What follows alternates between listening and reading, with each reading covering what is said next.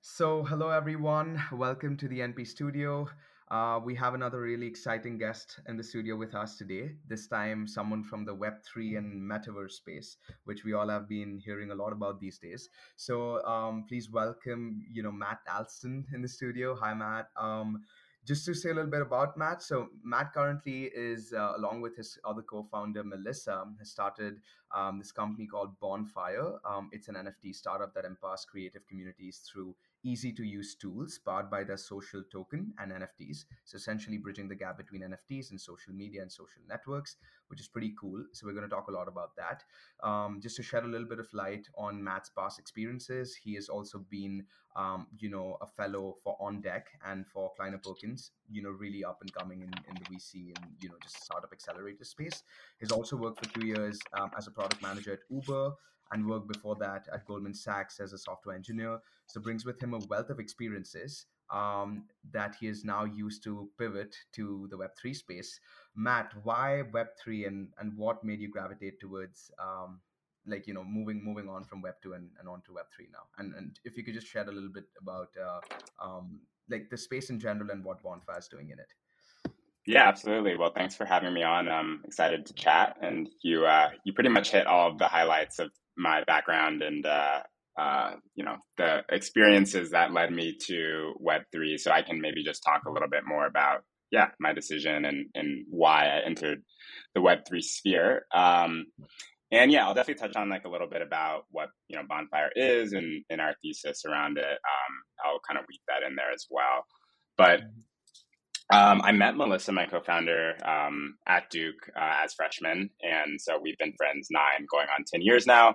Um, we both studied CS, and, and, Mel was actually the one who got into Web three. Um, okay. Really, while we were still on campus, so 2015, uh, she started wow. the the blockchain lab on campus, um, and I, I, you know, the community is still running, and it helps bring educational resources around Web three to to um, to Duke's campus, as well as like helps projects um, get off the ground uh, via funding. And then through that experience, I think I became exposed to what Web3 was. I, you know, read the Bitcoin white paper and uh, learned a little bit about the technology just because Mel was uh, so excited about it. And then I actually, you know, went into Web2 product management. I joined Uber, as you mentioned. Um, and meanwhile, Melissa joined Coinbase um, and was there until uh, leaving to start a company with me. So she's been in the in the Web three uh, realm for a while now, and I am a recent entrant and kind of joined uh, about a year ago. But really, what I saw um, was within Web two, I was working on rider um, loyalty and rewards at Uber, and so I was working on helping a company like Uber identify and reward their most valuable customers. Um, you know, create these incentive um, mechanisms where you know the most valuable customers to Uber's business were also like rewarded by Uber's platform and given a differentiated experience. Um, and I think through that experience, I learned a lot of just about how loyalty and rewards and you know these incentives and these digital currencies, although um, you know much weaker than the the Web three version. Um, I just spent a lot of time thinking about the problem that brands face and how they can solve it using these these systems of rewards.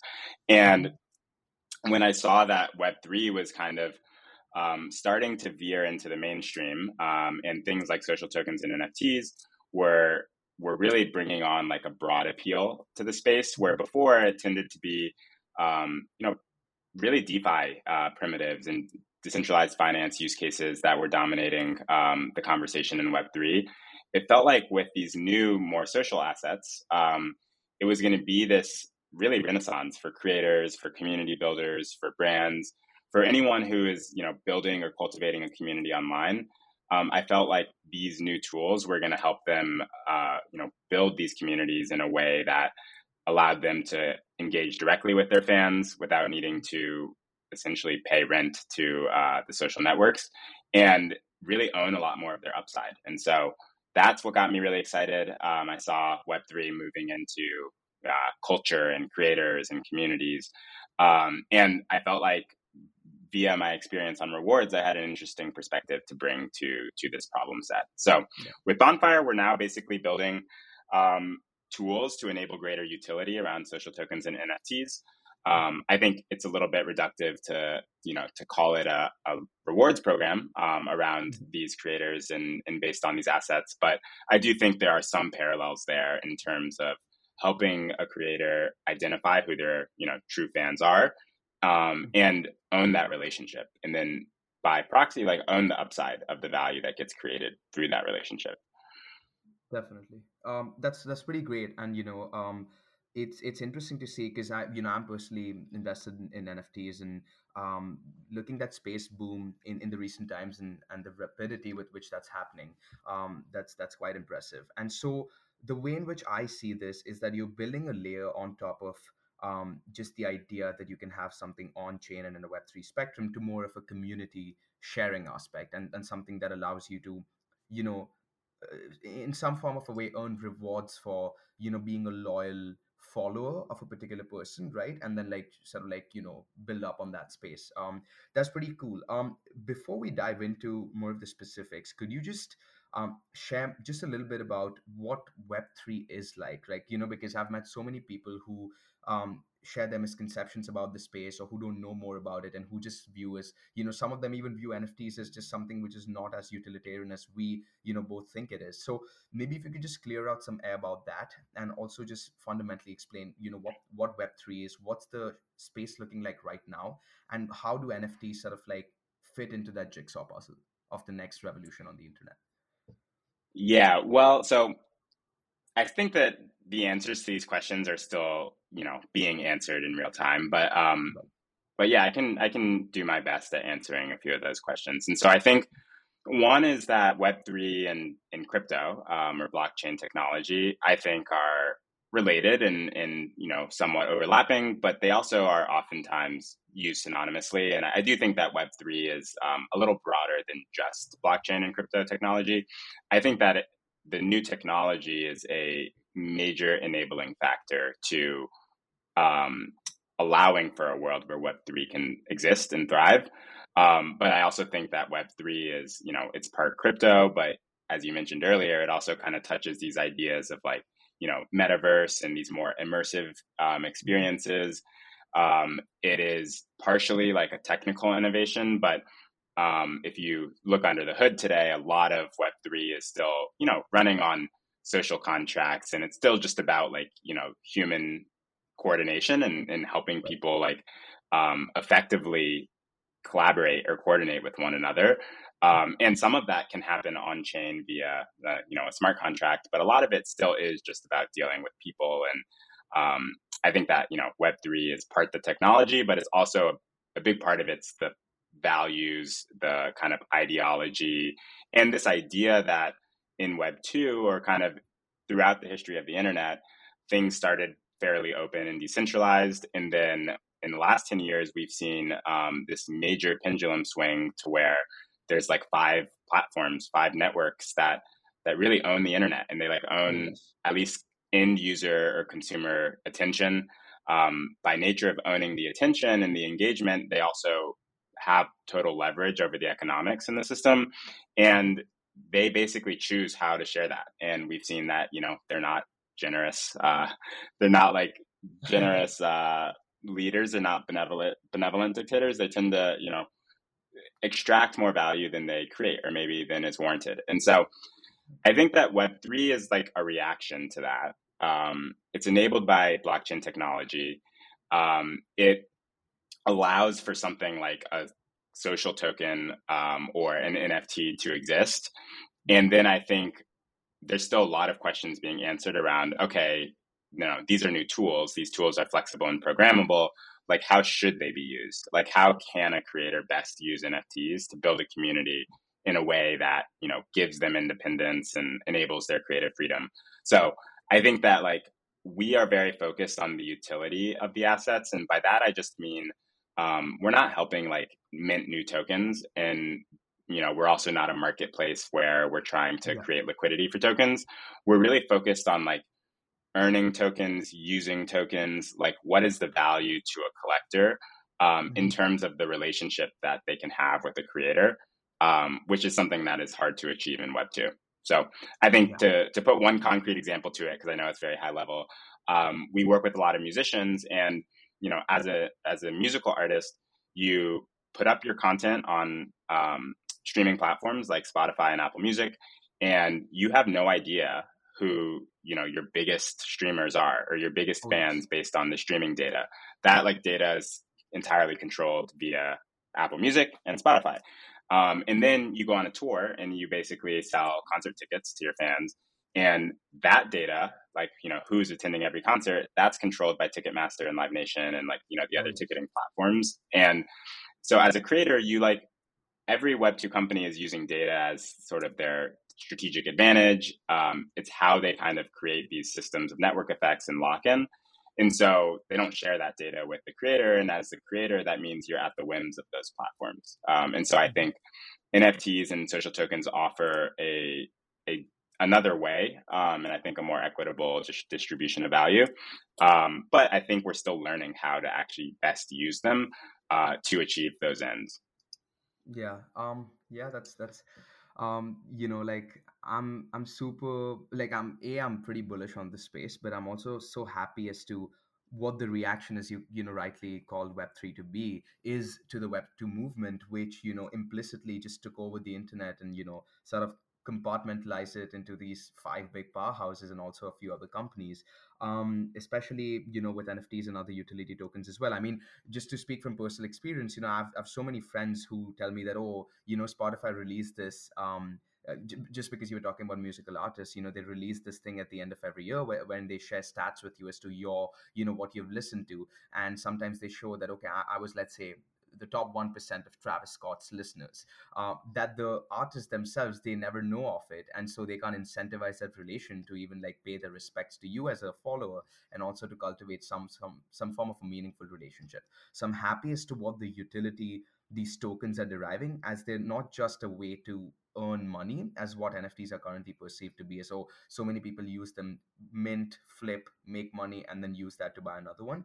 Um, it just goes beyond that. And i think that's another interesting space to talk about. So um, you know fred um, fred ehrsam who uh, founded coinbase and who's also now the founder of the uh, vc fund paradigm came to duke a few days ago and i had the pleasure of talking with him and we were talking about what utility do tokens, NFTs, other tangible manifestations of blockchain um, have other than purely a monetary perspective, right? And I think Bonfire is hitting the nail hard on that. So could you comment more on like what what social utility, not only through Bonfire, but in let's say the next five, ten years, like where do you see the future in having an incentive beyond just money collection or monetary value these digital assets have? And why would I, let's say, a simple question, a very redundant one is why would I, let's say, invest in the metaverse or invest in these tokens as opposed to digital tangible assets? Like, what's why would I do that as a user? And you know what, what that looks like in the future. Yeah, totally. I mean, I think um, even the framing of the question, I I think that is like one lens, which is you know why would I invest in these assets? But even like the term investment like implies that um, it is a asset that I hope to appreciate and value. And like I am thinking of it in terms of um, the monetary potential benefits that they um, can provide. And I think that that's like one big lens with which to view NFTs and social tokens. Um, but I think that that's just one dimension. And I think there's some other dimensions which um, are a lot earlier in being experimented with. Um, I think mm-hmm. utility is kind of, you know, a big one there. Um, and I think um, to answer your question more head on, I think that a lot of utility is really going to come down to um, privileged access of scarce goods or scarce um, value. And so, uh-huh. what I mean by that is, and, and this is also like a sort of foundational principle of rewards programs, but if I'm a creator, um, we all know that like content is inherently abundant. It's like extremely hard to actually, uh, you know, paywall or token gate content in a way that it can't be consumed. Um, and it just is a result of the fact that like it's infinitely replicable. Um, you know, the internet is amazing at distributing information packets cheaply oh, and yes. quickly, and so um, it's almost impossible to like truly keep content, um, you know, as something that's scarce. But I also think that there are lots of things that are kind of around and ancillary to the content, which are inherently scarce and which consumers are willing to pay for. And so, an example there would be, you know, if I'm a musician, my song, like just listening to the song, well, that's almost always going to be free or close to free. Um, and, and I think it's proven hard to monetize that. Um, but I think that the community of like diehard supporters of a musician or of a song, um, like that's inherently scarce. And I think holding a social token or holding an NFT and getting access to that inner community or that inner circle, I think that's something that's really, really valuable to the fans of a creator.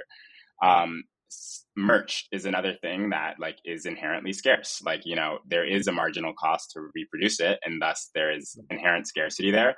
And so like making that thing that's desirable to your fans and then allocating it to your token holders like that is a way that you can reward them in a way that's like authentic right? Because it's not like artificial scarcity. It's like it's real scarcity. You really are just allocating um, something scarce to your biggest supporters.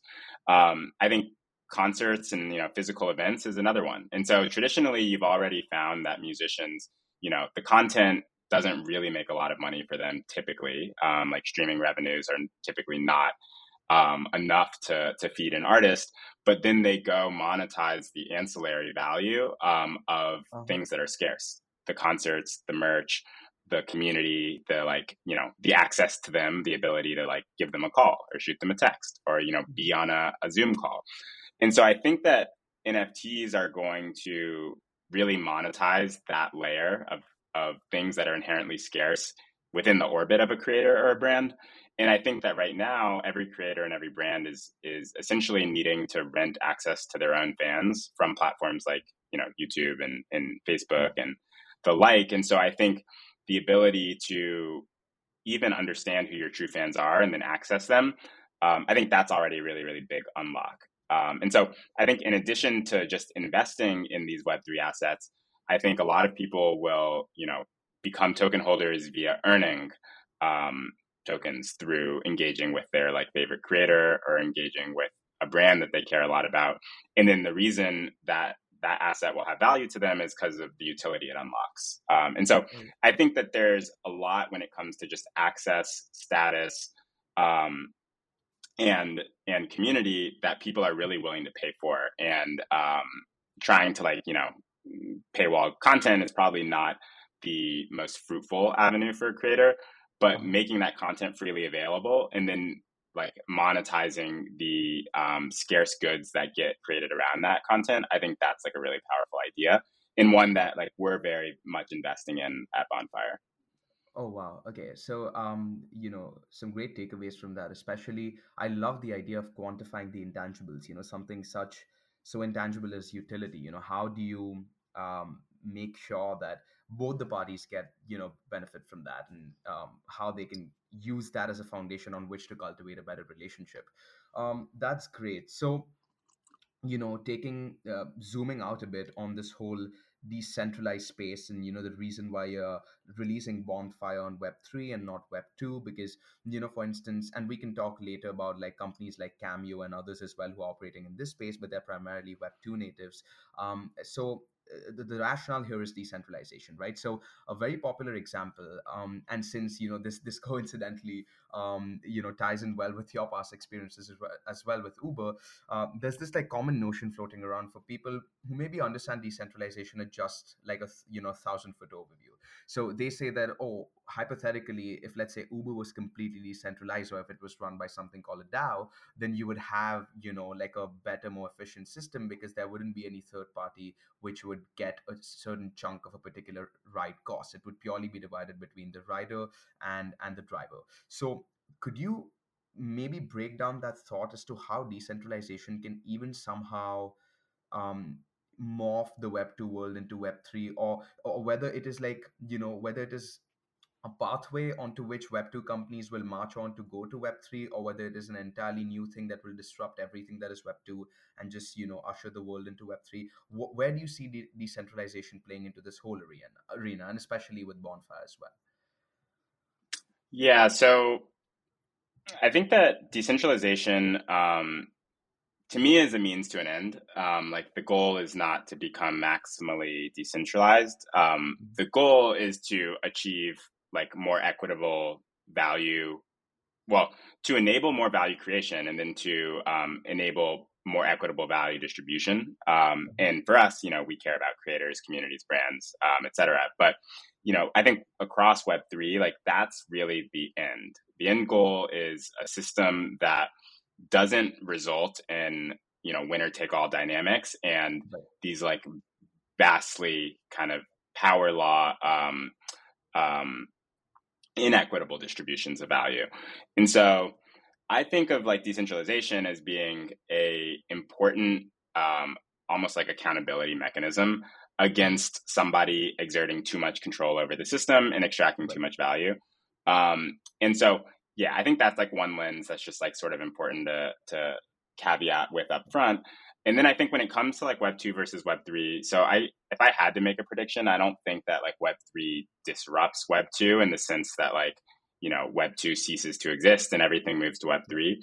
I sort of think of them as complementary in like different layers where um, there's trade-offs to the web 2 approach and then there's trade-offs to the web 3 approach and i think that they can complement each other pretty well so if you like look at what Web two did really well, it's like they built great products that are free to use, in which like touch everyone in the world almost. Like it's kind of insane the amount of reach and ubiquity that they have, and um, they do. I mean, at some point they were creating a lot of value. I think um, in terms of connecting people around the globe, um, and the fact that like you know people always joke on Twitter like I can't believe this product is free because it is kind of insane the access you get to like experts in every category and the amount of like content and like you get you know connected with new people. Like we've made hires we've taken venture investments like we've um we've found like contributors and partnerships all through twitter. And it's like we don't pay for that. Wow.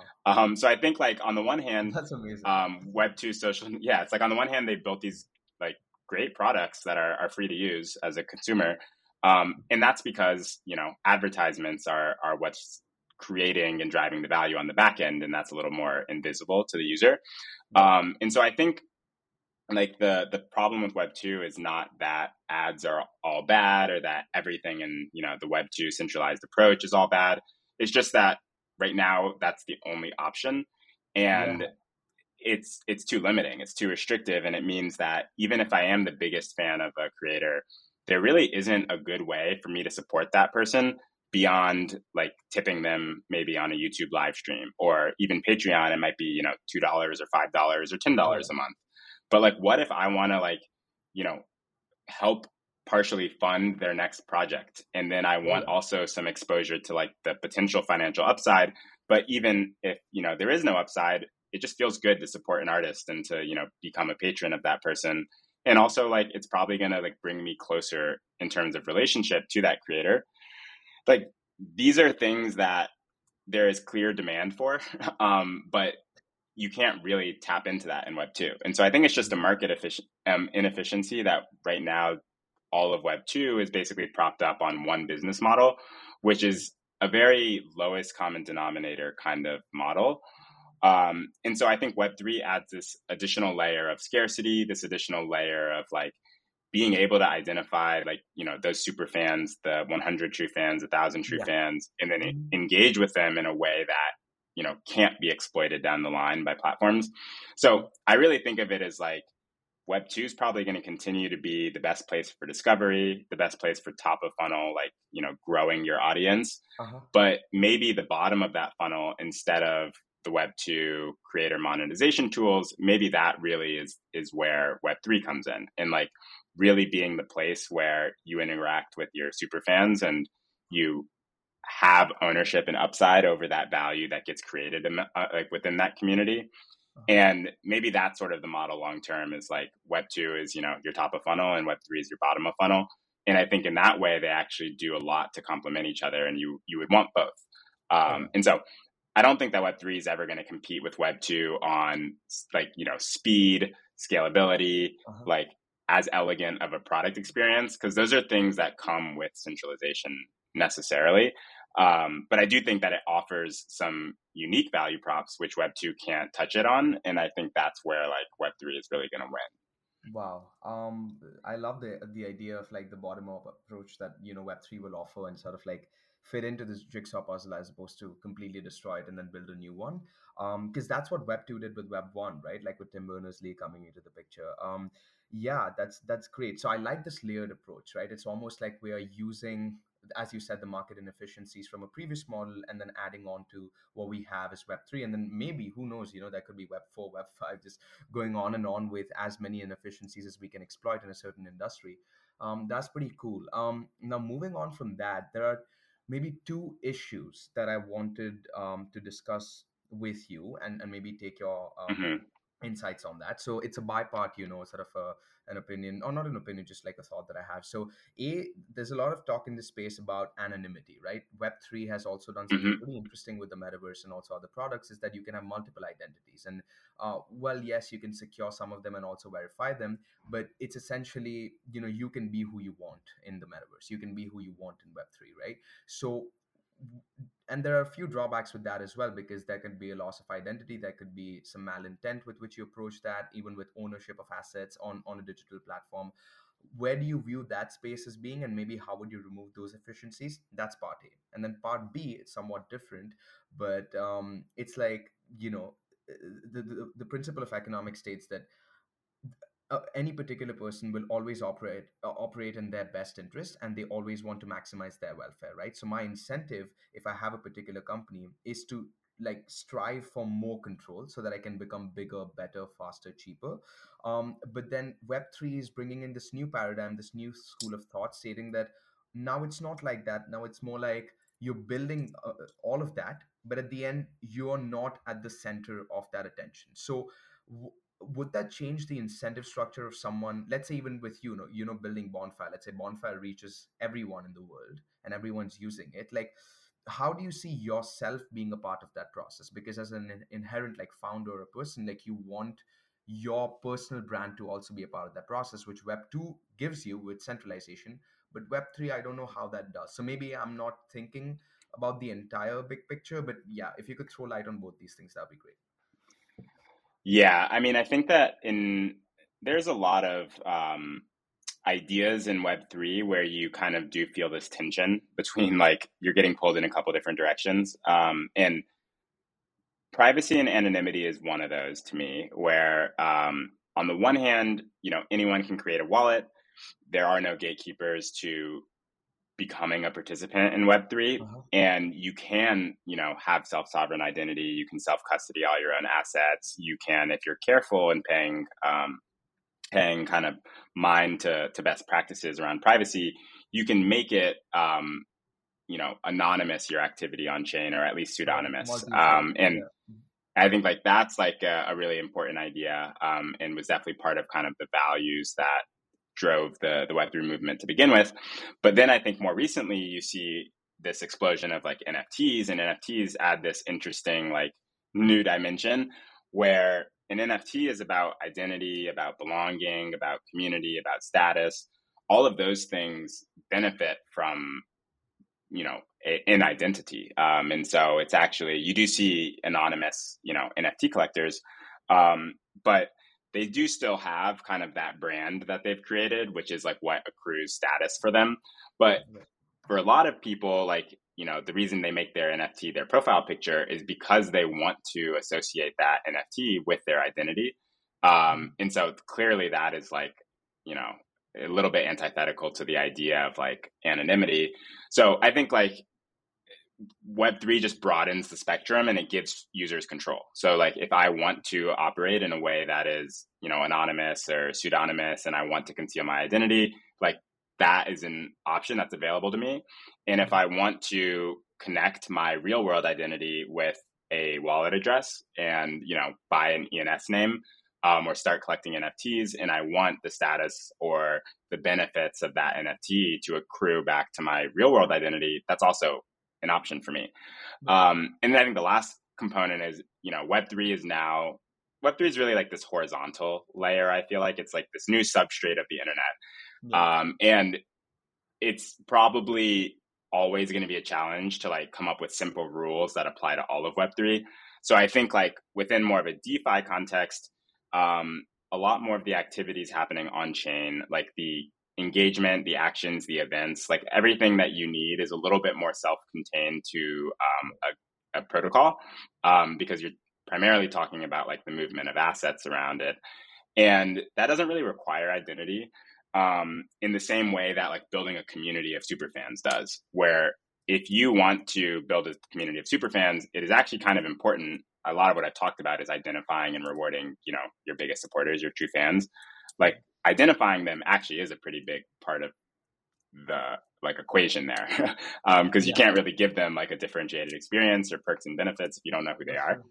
um, and it's actually a big issue right now is creators who are doing like nft drops and then they want to reach out to their collectors to offer them something like of unique value but they don't know how to reach them. Um, and so i think that's one part and then also like communities are like just fundamentally i think built on this idea of like you know trust and um, i mean they're just tribal in nature and it's much yeah. easier to build trust when you do have identity in the mix so i think certain categories within web3 value different things when it comes to like the anonymity spectrum. Um, and then I think kind of related, uh, it's kind of related to my first point, but for the second question, I'm like, you know, sharing the value and like, I guess the trade off between if I'm the founder of a centralized company, then I'm going to own more of the upside. Um, and I'm sharing more of that upside if I choose to go more of a decentralized route. Um, and I think there's the, I mean, there is the rational kind of view as a Web3 founder, which is like the reason why you're doing that is like to grow the pie. So you're basically saying, I'm going to share ownership and financial upside with all the people who make this val- who make this network valuable.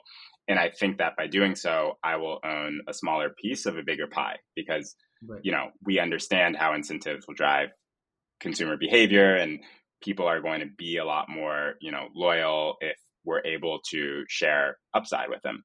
Um, yeah. And I think that's not a new idea. It's like all of uh, venture capital is like you're selling upside, um, but you believe that it's because you know you're getting a smaller piece of a bigger pie. You're procuring like valuable resources that you need to build a company, um, and you are making the bet that even if you're giving away more of the upside, it will ultimately pay off in the long run because you know yeah. you will have more total value i think same logic does apply here where like a critical resource for products um, is users.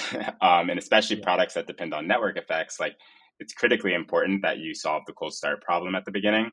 Um, and the product gets more valuable the more people use it. And so in a way you're again you're trading upside but this time you're sharing it with your users instead of investors.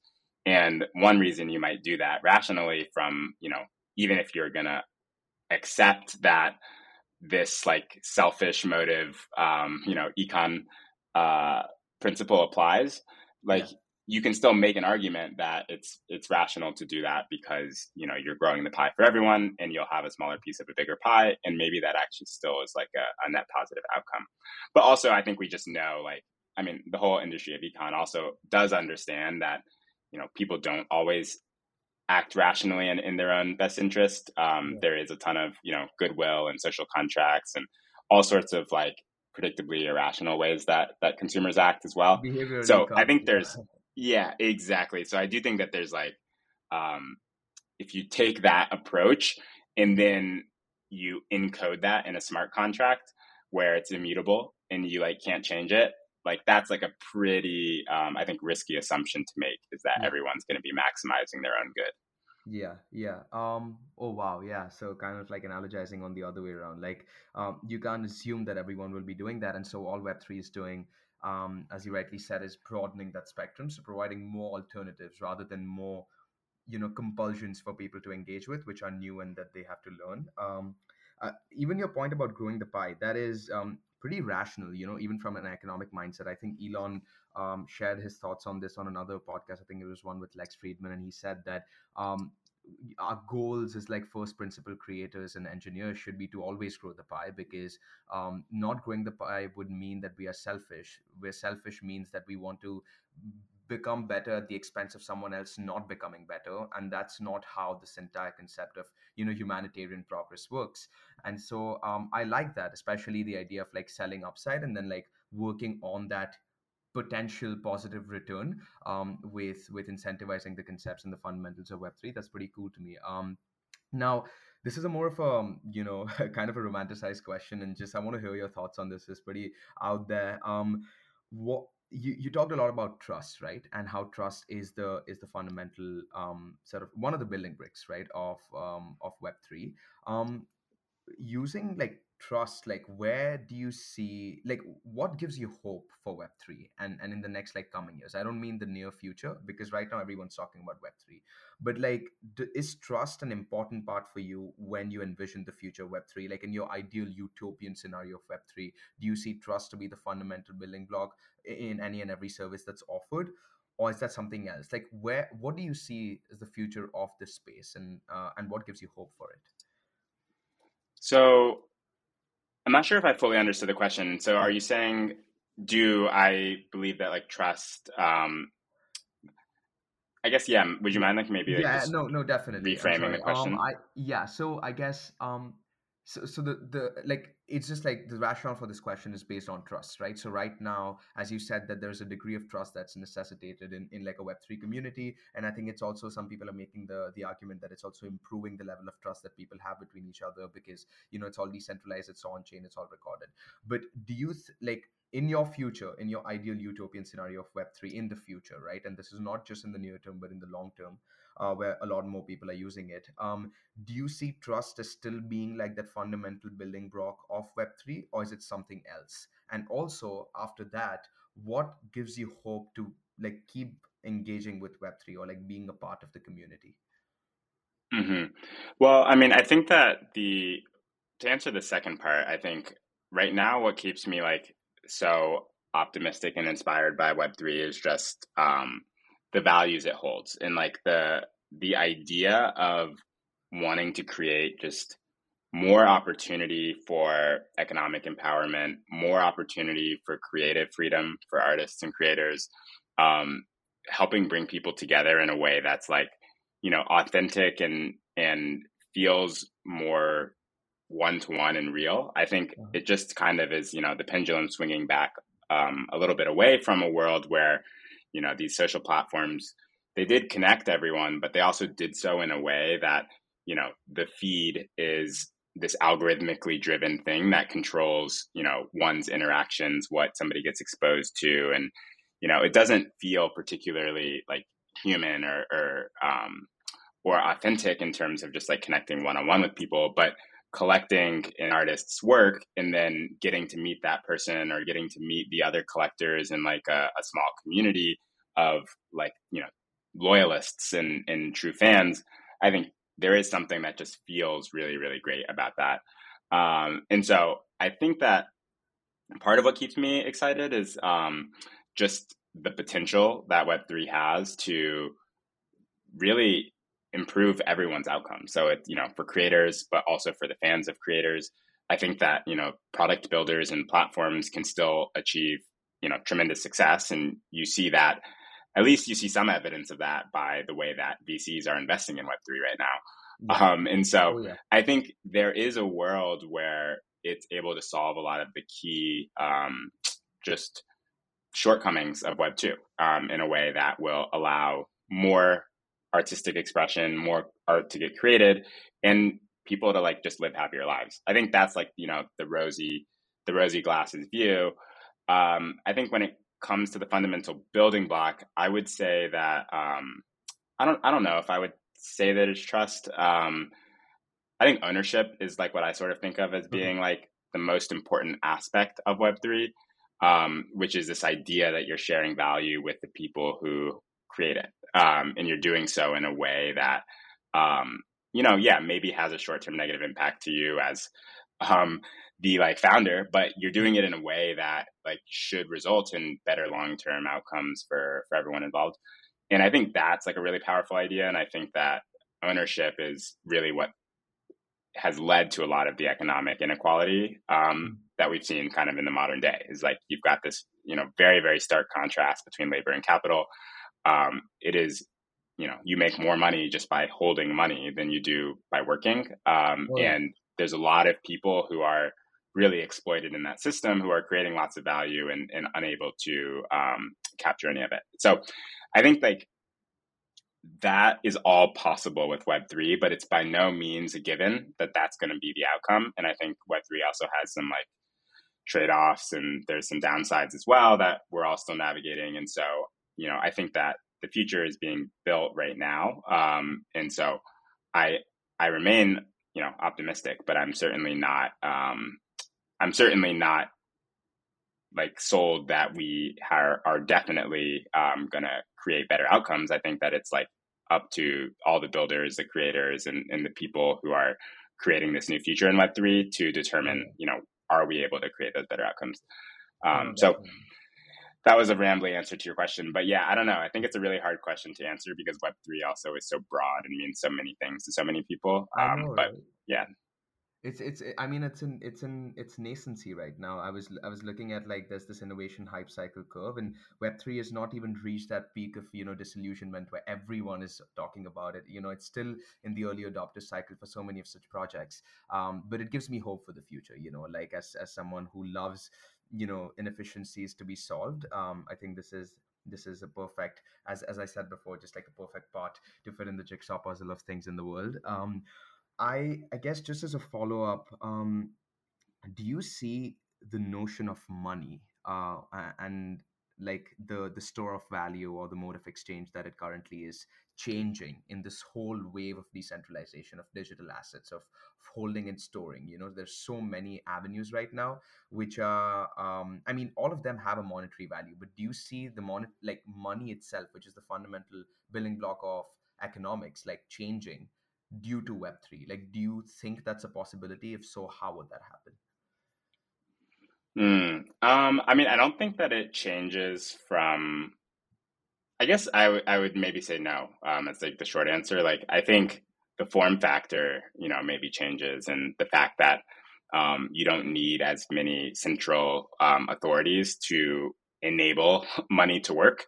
I think mm-hmm. like that is a, an important idea um, and distinction but I, I think that the way that people view it, value it, use it. I think like the currency itself might change, but I don't think like the core ideas behind money necessarily change.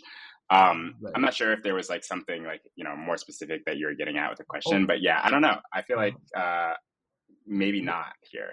Yeah, no, definitely. So, I mean, I was just thinking, you know, thinking out loud here, but I, I was wondering, like, so ideally if in the future everyone holds cryptocurrencies right and that's probably what everyone even uses to transact. So if it goes beyond just a volatile um, you know measure of of transacting against money or, or in exchange for money what if it becomes like the the fundamental like block? So like instead of using you know like when i actually have to pay my taxes i have to convert my ethereum and liquidate it. Instead of that what if i could just like buy goods that i buy in like a regular fashion with us dollars with ethereum? Like in that sense do you think money could then like the value of money could then be um, maybe not removed, but essentially reduced because you would have an overlapping layer of, of let's say, if everyone holds cryptocurrencies and using them to transact for goods and services.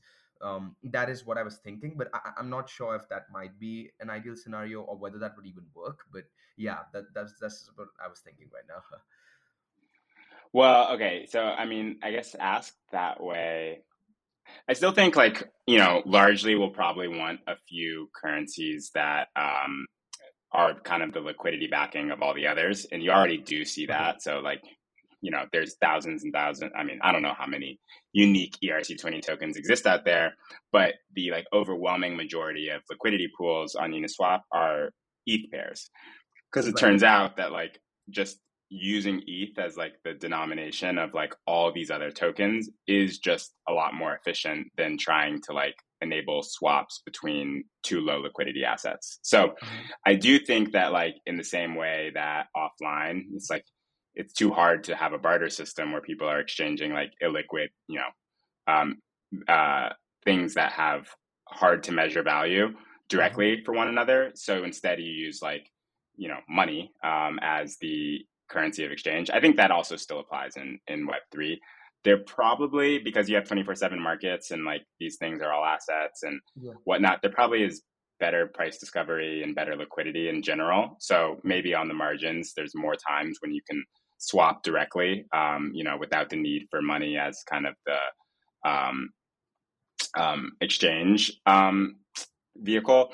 But I, I mean i think that so far we have still seen that you know eth serves as money for the ethereum blockchain um, Sol serves as like money for the Solana blockchain. Exactly. Um, but I think they still do fill very important roles. And if you take ETH out, I think the liquidity for everything on the Ethereum blockchain like goes down dramatically. So oh, yeah. I think you still need money.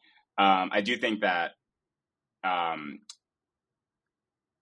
it will transform finance. And so, like, the amount of people who have access to financial services, the amount of people who have access to um, just like really to um, to value like to um, assets with appreciating value and to like just attractive yields. I think there's a lot of things that it is transforming around like the idea of finance and kind of uh-huh. um, these systems of money. But I, I think money is probably you know just as important as it was. Yeah. So I guess like a backup liquidity um, resource. Um, that's yeah that, that's that is um that's a great thought and i think um would be a you know just a good way to pivot to my final question. Um you know it's been an amazing conversation with you you know learning all about web3 and what the space is going to look like in the future. Um what is maybe some of your you know tips suggestions advice um for the up like you know my generation or or people who are still you know in in school learning about the space who are still you know um, romanticized with the idea of web 2 like you know what would make you tell them that would you know bring them onto web 3 you know maybe citing some of your own past experiences because you've also done some fellowships with vcs um, yeah just just leaving it out there well, I, I, definitely think we're we're probably the same generation. Um, oh, but yeah, yeah. but you seem older, Matt. You're not. yeah, yeah, yeah. Um, but I mean, I don't know. I don't know if I would like go to a campus and you know advocate that everyone needs to join Web three or anything like that. Um, I think that you are seeing it resonate extremely strongly with our generation, and you know a lot of students are finding their ways to uh, you know finding their way down the rabbit hole without any persuading at all. So I think there's something that's just very attractive and compelling about the movement that's going on in Web three, which appeals especially to you know younger folks and, and people who are joining the workforce now and um, you know or or preparing to soon.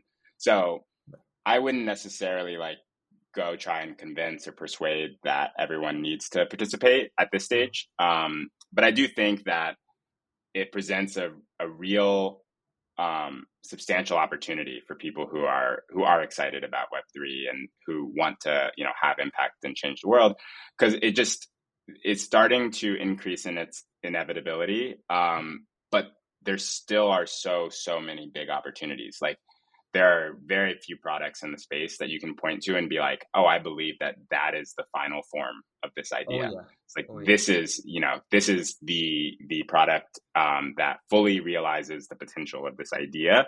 You don't really see that. It's still a lot of MVPs, a lot of early experiments, a lot of iterating and learning. Yeah. Um, and so I think it creates this immensely vast design space, which I think is extremely um, it's extremely fun um, and like intellectually stimulating to participate in. It's also extremely multidimensional, so you're touching everything from like um, you know finance and technology to like sociology and behavioral science and so you know much, incentive yeah. design and it just touches like everything um, in a way that I find it to be really interesting for at least my mind. Um, and so I think for people who are naturally drawn to it, it, it presents like really great opportunities. But um, I think it's still early, and you know, I, I think everyone kind of finds their path. And uh, I eventually imagine that everyone will use Web three in some way, whether they know it or not. Um, oh, yeah. But I do think that a lot of what currently is exposed to end consumers will be abstracted away um, before it really you know reaches mainstream. So I don't think that you're going to need to understand deeply how blockchain technology works in order to to get the benefits of it. But if you are joining at this stage, then you you know likely will. And so um, I think we're at a stage that will favor the early adopters and the, the experimenters. Um, and I think you know that's for a lot of people, and it's not for everyone. So, oh yeah, that's true. Two cents um, there. But no, I mean, um, I think this was this was great. Thank you so much for taking out the time to do this, and uh, yeah, like check out bonfire check out you know web3 um, get get amazed and fascinated by the possibilities that it offers and i'll see you in the next episode of the np studio